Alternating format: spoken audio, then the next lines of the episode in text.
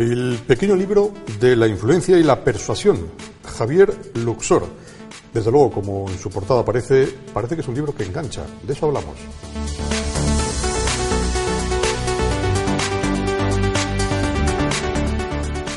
Bienvenidos a Todo Startups Televisión, la unidad audiovisual de todostartups.com, el periódico digital de habla hispana referente en España y Latinoamérica en el ámbito del emprendimiento, la innovación, la educación, las nuevas tecnologías y, por supuesto, del universo de las startups.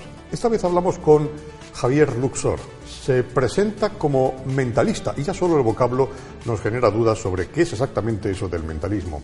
Nos va a contar y a contar cómo el mentalismo puede ayudar en los negocios. Parece mentira, pero es así.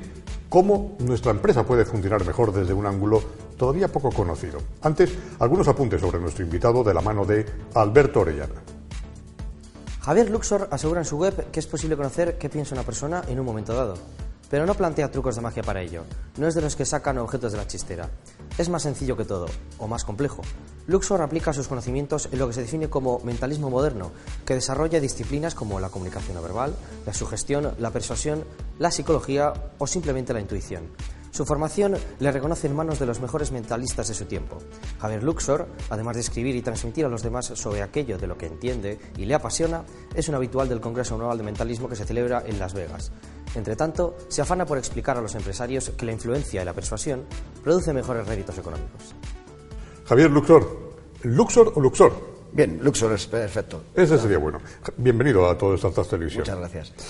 No habrá periodista que no te pregunte aquello de, al principio, esto qué es esto de, ser mentalista. ¿no? En cualquier entrevista uno siempre piensa en, la magia borrás, la que en los 70, los 80 funcionaba. Pero esto no es magia, ¿no? Esto es otra cosa. Y, más, más seria, ¿verdad? Bueno, tiene, tiene que ver con la magia, ya que el mentalismo cuelga del ilusionismo como arte de entretenimiento, arte escénico. Pero es verdad que el mentalismo eh, tiene mucho más si le sacas eh, del contexto de entretenimiento y lo llevas al mundo de la empresa o incluso al mundo personal, porque el mentalismo eh, se nutre de muchas técnicas que son útiles para muchas, eh, bueno, pues muchas facetas de la vida, tanto profesionales como personales. Eh, comunicación no verbal, lo que es todo el concepto del lenguaje corporal, cómo utilizar la palabra para persuadir, la influencia, la persuasión, todo el tema de la sugestión. son técnicas que utilizamos, lógicamente, para el entretenimiento, pero que a mí me gusta llevármelas a todos a otros terrenos. En tu libro tú mismo recuerdas, bueno, lo hemos escuchado también con Alberto, con el perfil, tú lo estás rematando, recuerdas en tu libro que el mentalismo es parte lo dices, del ilusionismo, y muchos piensan que el ilusionismo es solo un juego, un espectáculo, pero además de eso también es otra cosa. ¿Es un referente para la empresa moderna, para la empresa de hoy, para emprender, por ejemplo? ¿Sería un buen referente, una buena manera de arrancar y de prosperar? Yo, pienso que sí, primero porque lo he utilizado en mi propio beneficio, o sea, sé que funciona, y creo que como arte, eh, para mí el mentalismo, cualquier arte relacionada con eh, no solamente el conocimiento, sino el, don de las personas, las habilidades de hacer cosas, es un arte, creo que como arte tiene mucho que aportar, ya que es una forma de ver eh, el negocio o, incluso en forma de ver la vida de una, perspectiva diferente. Aporta muchas, eh, mucho conocimiento. Es verdad que se puede confundir, como tú dices, y, no pasa nada, porque de hecho de ahí nace todo el mentalismo con la parte del entretenimiento. Decías tú antes la, caja de magia. Bueno, así hemos empezado eh, muchos de pequeños, seguro que todos hemos tenido esa caja. Y nos podemos dar cuenta que cuando lo vemos lo podemos ver solamente como una, parte de entretenimiento, pero deberíamos de ver eh, la técnica o el principio psicológico, científico que hay detrás de las cosas que hacemos. Incluso se trata de un juego de cartas, ¿vale? Un juego básico de cartas. Si uno se atreve a verlo no solamente como la sorpresa o asombro de lo que causa, sino por qué funciona y cuál es el principio psicológico que hay detrás, eh, eso es lo que tiene el libro. Esos eh, esos principios de psicología social que hacen que las personas eh, no pensemos de forma tan racional y sin más subconsciente. Es, un aspecto muy interesante el que dices y yo quiero destacar en el propio libro, en la bibliografía tú haces una mención específica, concreta a los temas y, los temas citas todos aquellos estudios que hay serios, cuidado, tan serios como de universidades absolutamente eh, eh, importantísimas en, nuestro país, que estudiamos, eh, los propios periodistas en psicología de la comunicación, que es una asignatura, llegamos a estudiar algunos de esos estudios afamados, antiguos, pero que siguen vigentes. y de eso hablas tú también. y es algo que yo destaco de este pequeño libro, ¿verdad? Tú decías que era una especie de misal. Bueno, pues de alguna manera es una, una manera de introducirnos en un área muy interesante que va más allá de lo espiritual, ¿verdad? mucho más. Pero en la práctica, eh, tu método o los métodos o el método de la, de la psicología social, del mentalismo con carácter general, ¿cómo puede ayudar a un empresario? O sea, ¿el modelo de negocio puede estar en función del mentalismo? A ver, puede ayudar. Puede, pues mira, debería estar eh, la parte que tenga que ver con la relación con los demás, con las personas. Toda la parte que una empresa tiene eh, eh, contacto con los demás, y no solamente me refiero al cliente externo, sino al cliente interno, a las personas dentro de la compañía, cómo nos relacionamos con los demás. El mentalismo, y en concreto, y vamos a hablar ahora más de psicología, psicología social, que es el concepto de la persuasión, entra, entra en juego. Eh, todos persuadimos. Lo que pasa es que a lo mejor no lo sabemos cómo lo estamos haciendo o incluso lo podemos estar haciendo mal, porque podemos estar eh, comunicando al otro algo distinto de lo que queremos simplemente porque no sabemos lo que estamos haciendo o cómo utilizamos la herramienta. El libro lo que pretende es que la gente conozca primero, que hay muchas cosas que ya estaba haciendo y que sepa por qué funcionan. A mí me interesa mucho, y, sobre todo por, cómo, por, dónde vengo y porque no quiero que la gente caiga simplemente en que piense que es una parte de entretenimiento, un juego y no es algo eh, más eh, serio, que a mí el juego me parece muy serio, ¿eh? pero entiendo, entiendo el concepto que puede tener alguien. Creo que la gente sepa que cuando algo se dice de una manera, tiene más efecto que si se dice de otra y quiero que sepa que eso está estudiado, que hay un principio, como decías tú, eh, estudiado en una universidad, sobre todo la mayoría son americanas, que son los que pues se meten en, todo esto. Stanford, sí, y bueno, y hay universidades como en, Mesa, en Arizona, que, donde hay eh, psicólogos sociales como Robert Cialdini, de muchísimo prestigio en el mundo, que se dedican a este tipo de cosas y se han dedicado a estudiar el por qué las cosas funcionan de una manera u otra y por qué eh, tienen más efecto si se dicen de una forma u otra. Y eso a cualquier persona, a nivel personal, nos interesa. A mí como mentalista, en mi espectáculo me interesa y lo utilizo, pero a cualquier persona que esté trabajando o que tenga idea de montar un negocio y quiera saber cómo ofrecer sus servicios, su producto a sí mismo, a los demás e incluso a sus compañeros, debería de manejar esas técnicas y debería de saber cómo funcionan y, cómo son más eficientes cuando se dicen de una manera u, otra. ¿no? Y eso interesa a todo el mundo. no, hay nadie, porque a todos nos interesa eh, convencer de alguna manera a que el otro tome la decisión adecuada y si puede ser en nuestra línea mejor, ¿no? Y eso es, eso es persuasión. Con esto se puede trampear, ¿no? Y vosotros sois los primeros que denunciáis a los falsarios, ¿no? Claro, claro, totalmente. Esto, realmente las técnicas son las mismas. Eh, aquí la única diferencia entre el espectáculo, eh, la persuasión en los negocios o la manipulación es la ética. Tú puedes utilizar estas técnicas totalmente desde el punto de vista eh, ético para ayudar a los demás en un concepto win-win, yo gano, tú ganas. Esto está explicado en el libro de una forma honesta, eh, totalmente, y no, no deberías de tener, de tener, ningún problema en utilizar esto si lo haces con esos principios. Pero lógicamente yo si soy una persona sin ética, eh, igual que te puedo robar la cartera y no te enteras, podría hacerlo. Bueno, yo no lo puedo hacer, pero hay gente que lo puede hacer y hay gente que lo hace y no tiene ética al respecto. Pues estas técnicas se pueden utilizar de la misma manera. Yo las puedo utilizar para manipular a los demás si mi ética o mis valores no son muy allá. En el, espectáculo es totalmente distinto, en el entretenimiento. Yo utilizo estas técnicas con un objetivo, para mí también muy ético, que es entretener, asombrar a los demás. Pero cuando entra ya en juego el dinero de los demás, cuando entra ya en juego la vida de los demás, lógicamente estas técnicas hay que utilizarlas con cabeza, con ética, como te decía antes, con, el principio en mente de que la otra persona también gane, que, no sea simplemente yo el, beneficiado. También por una cuestión de a largo plazo, porque lógicamente las personas no somos tontas y nos damos cuenta cuando nos están manipulando y entonces la relación se va a romper. No, ninguna empresa quiere eso, quiere mantener una relación a largo plazo, pero si está utilizado de forma honesta, estos principios lo que van a hacer es potenciar la relación e incluso que, vaya a, mayores si sabes, si sabes emplearlo. Hablas mm, de, espectáculo, pero cuando reúnes a, un consejo de dirección, de directivos en una empresa, eso no es un espectáculo. Estamos hablando de algo ya más formal, ¿verdad? Bueno, puede ser también un espectáculo dentro, de la. es una buena manera bueno, en, el fondo, en el fondo, eh, no deja de ser una persona hablando a un grupo. ¿Vale?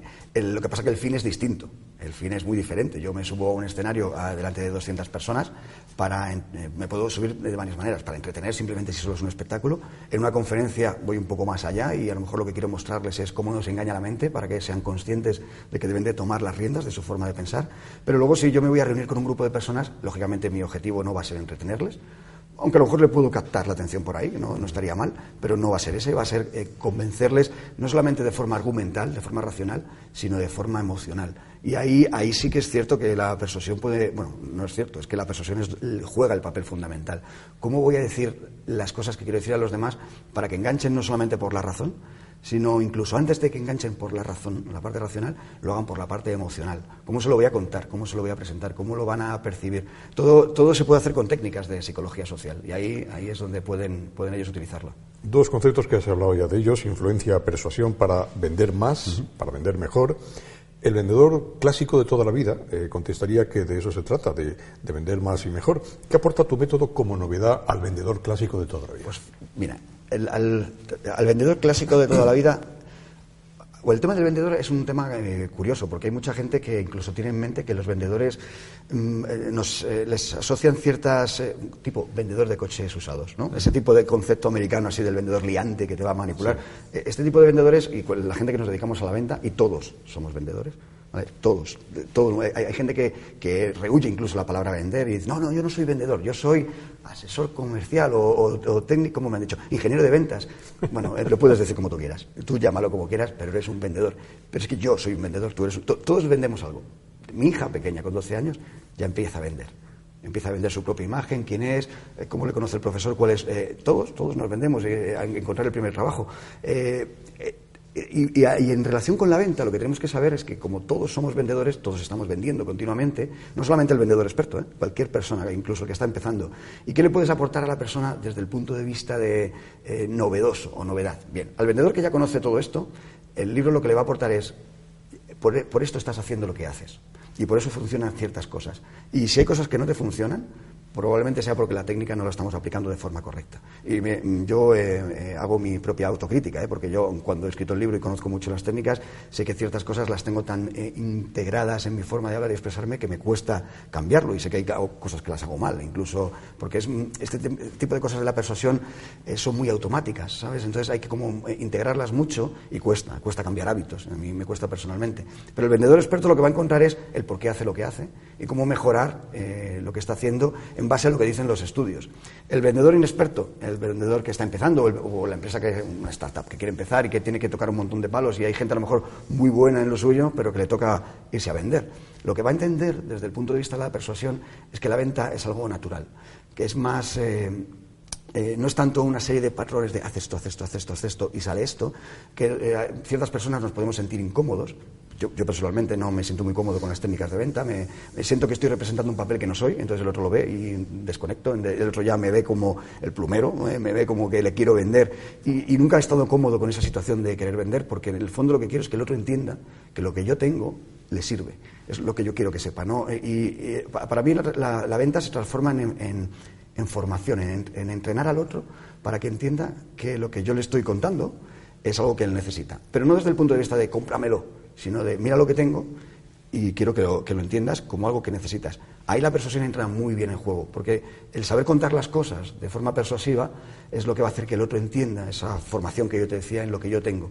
Y simplemente la venta se genere por necesidad, no tanto como por obligación, porque la persuasión no persigue que la otra persona compre aun cuando no necesita lo que le estás ofreciendo. La persuasión lo que persigue es que compres entendiendo que lo que, lo que estoy ofreciéndote lo necesitas tanto racionalmente como emocionalmente. Eso es lo que hace la persuasión y eso es lo que un vendedor puede, puede a lo mejor cambiar su, su enfoque, como, como, yo lo he hecho. ¿eh? Yo tengo un enfoque muy diferente a lo que es vender. El neuromarketing. El neuromarketing, que, pero escucha, que la palabra neuromarketing es como, vamos a ponerle a la palabra marketing otra palabra como encima para que parezca más novedosa, pero neuromarketing, marketing, es que esto está inventado, ¿sabes? Está inventado. Neuromarketing al final es un poco hablar de, bueno, hay una respuesta emocional eh, que en el marketing es lo mismo. pero los colores, las músicas, el colocar en la estantería, hablo del neuromarketing en un centro comercial, por ejemplo. Eh, todo eso funciona, quiero decir. Eso es una, sería una derivación del, del, mentalismo. No, no, una derivación no, es el mentalismo. lo, que pasa, lo que pasa es que nosotros lo utilizamos en... Eh, al final lo que yo me he dado cuenta es que no somos tan diferentes. Aun cuando, eh, claro, lógicamente en el teatro nos gusta marcarnos a nosotros esa diferencia, ¿no? De ese personaje tan distinto porque la gente quiere también verlo, ¿no? En el, pero en el día a día y por las técnicas que utilizamos no somos tan distintos. Eh, o sea, la música que hay en el teatro y la música que se pone en el teatro está perfectamente pensada para que la gente cuando se siente empiece a entrar en juego. Eh, por ejemplo, te voy a hacer una, cosa muy curiosa. En, sesiones de hipnosis eh, es muy habitual que cuando la gente va a un teatro a ver una sesión de, hipnosis, el telón esté abierto y se vean las sillas en el escenario. Y tú dirás, ¿por qué? Porque la gente que se sienta en el teatro y ve las sillas, lo que sabe, lo que está percibiendo directamente es, hay que salir hay 20 personas que van a salir. y ya empiezas a pensar, salgo, no salgo, salgo, quiero dejar, quiero no dejar.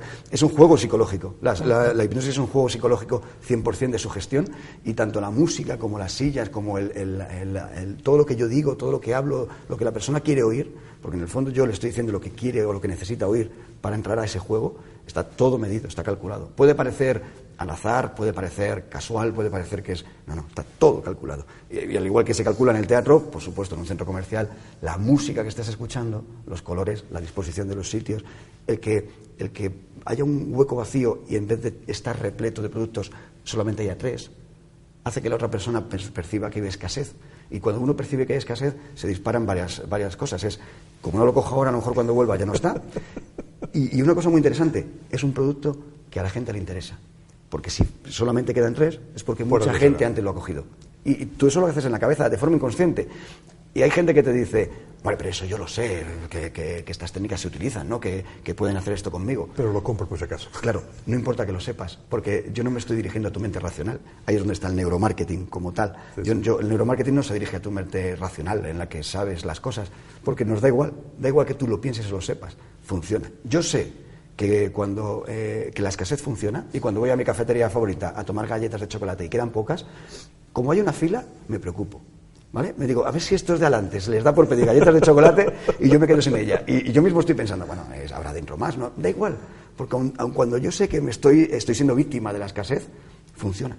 Siento la necesidad de querer más de lo que menos hay. El pequeño libro de la influencia y la persuasión. Javier, eh, cuando un empresario te llama, ¿qué es lo que te pide? ¿Qué quiere normalmente de ti? Hazme ganar dinero. Tres cosas. Bueno, eso alguna vez me lo han pedido. ¿eh? Alguna vez me lo han pedido así de directo, además. ¿eh? que yo les he dicho, perdona, creo que te equivocas. Tendrás que ir a un vidente o algo así. Porque yo eso no lo sé hacer. No lo sé hacer. Eh, sé hacer eh, lo que sé hacer. Y yo te lo puedo contar. Me pueden llamar para tres cosas. Eh, ya menos, pero es verdad que eh, tengo una faceta más de entretenimiento, donde es perfecto, pero que cada vez la verdad es que eh, estoy menos enfocado en esto. Conferencias donde les hablo sobre todo, y esto es lo que más hago, hablar a la gente de cómo nos engaña la mente. O sea, yo les digo, y además empiezo así, si soy experto en algo, y mira que me, me cuesta a mí decir que soy experto en algo, pero venga, para que me ubiquéis, yo soy experto en cómo nos engaña la mente. Y lo único que vengo a contaros es, si yo sé cómo me engaña la mente, y te puedo garantizar, os garantizo que nos engaña todos los días, continuamente nos está poniendo trampas, trabas, y nosotros estamos escuchándola y hacemos lo que nos dice, si yo sé cómo me engaña, tengo herramientas para no dejarle que me engañe y tomar las riendas. Esa es la parte de las conferencias donde yo quiero enseñar a la gente que somos víctimas de nuestra propia mente, de nuestro propio cerebro, y tenemos de dar un pasito atrás y darnos cuenta de que somos más que nuestros propios pensamientos. Esa es la primera eh, idea y lo que más hago. Pero luego también eh, una faceta muy importante y es la parte de consultoría en la parte de la persuasión. Yo aporto un punto de vista muy diferente a equipos de, trabajo, sobre todo en la parte más de venta o de marketing, un enfoque muy diferente de lo que es la persuasión al que ellos están acostumbrados. Entonces trabajo habitualmente también con gente, con equipos de trabajo, esto no lo hago solo, lógicamente lo hago con ellos, en el cual, eh, bueno, repasamos todo el proceso, todos los eh, eh, trabajos que realizan ellos, tanto de marketing como de ventas, pero vamos, ya te digo, hasta de cómo se escriben los correos y cómo se dirigen al público, que sería una, una parte también muy, de, muy conocedora como copywriting, pero no solamente en los emails que mandamos de forma más masiva en nuestras newsletters, sino a la, hora de, dirigirnos a nuestros empleados, a nuestros clientes, a la parte de cómo organizamos las presentaciones, las reuniones, desde el punto de vista persuasivo, ¿no? Y cómo enfocamos la venta y cómo le podemos añadir o, meter una, capa más de persuasión a lo que ya se está haciendo. En, esas tres patas es donde me muevo habitualmente. Hay un epígrafe en la página 117, me pareció interesante, repite para persuadir. Señalas una clave, ¿no? La repetición como método de persuasión.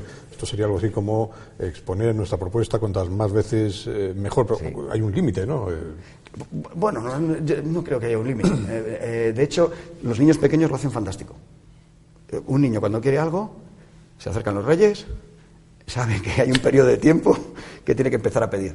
Cuanto más pida lo que quiere, más probabilidades tendrá de conseguirlo.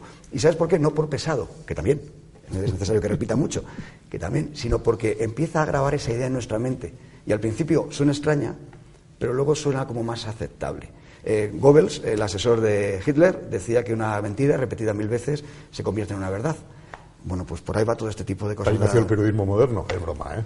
pero bueno, es verdad que, al final eh, tú tienes esa herramienta.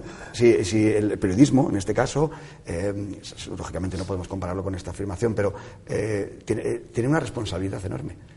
Con qué está contando y cómo lo cuenta. Pero y tiene un punto de persuasión fundamental, fundamental clave, además. Ahí esa gran responsabilidad. Nosotros que estamos con los medios y somos los que eh, recibimos la información de, de los medios, eh, entendemos que el medio eh, sabe lo que está haciendo y la información que nos da es una información filtrada porque, porque como no lo sea, y muchas veces el periodista no lo puede hacer, porque recibe la información y la, la comunica, como esa información venga manipulada y sea un concepto de vamos a acostumbrar al oyente o al espectador o al lector a un mensaje, como ese mensaje se repita, se repita, se repita, el que quiere escuchar y está predispuesto a escuchar está más eh, en condiciones de poder aceptar ese mensaje. O sea que la repetición es un arma poderosísima. Eh, dentro de, del método, de los métodos que se, utilizan, que utilizas eh, como mentalista, eh, bueno, además de ayudar a, hacer unas presentaciones adecuadas, de que las ventas sean más, en fin, ayudar a la empresa, ¿se puede hacer también más feliz a los trabajadores?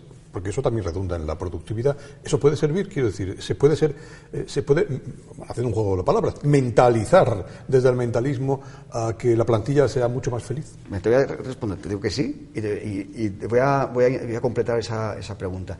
Incluso nos podemos autopersuadir a nosotros mismos para conseguir más felicidad la que tú comentas. ¿no? Esa, esa, las técnicas de persuasión con los demás eh, pueden ser utilizadas con nosotros mismos. El concepto de repetición, el concepto de hablarnos de forma afirmativa, el concepto de qué palabras utilizamos porque van a condicionar nuestra forma de pensar, eh, no solo eh, surten efecto en los demás, sino también surten efecto en nosotros. Eh, las técnicas de reciprocidad, ¿no? por ejemplo, dar a los demás antes de esperar algo a cambio, que no es un concepto, aunque hablábamos de esto que parece un misal, no es un concepto religioso, que, que, también está en las religiones, en muchas religiones, es un concepto de nuestra sociedad como personas. Yo llamo el primer capítulo del libro, uno de los primeros, se llama No olvides la botella de vino, y tiene que ver con el concepto de ir a una fiesta, a una cena de amigos, con las manos vacías. No, no nos gusta esa sensación de eh, ir a un sitio donde nos han dado algo antes, que es la invitación, y no devolver nosotros a cambio. Bien, pues esto que es un concepto que todos conocemos, está también en las personas de forma intangible. Cuando yo doy algo a los demás, como es mi tiempo, mi atención, mi cariño, mi conocimiento, esas personas que han recibido lo van a devolver.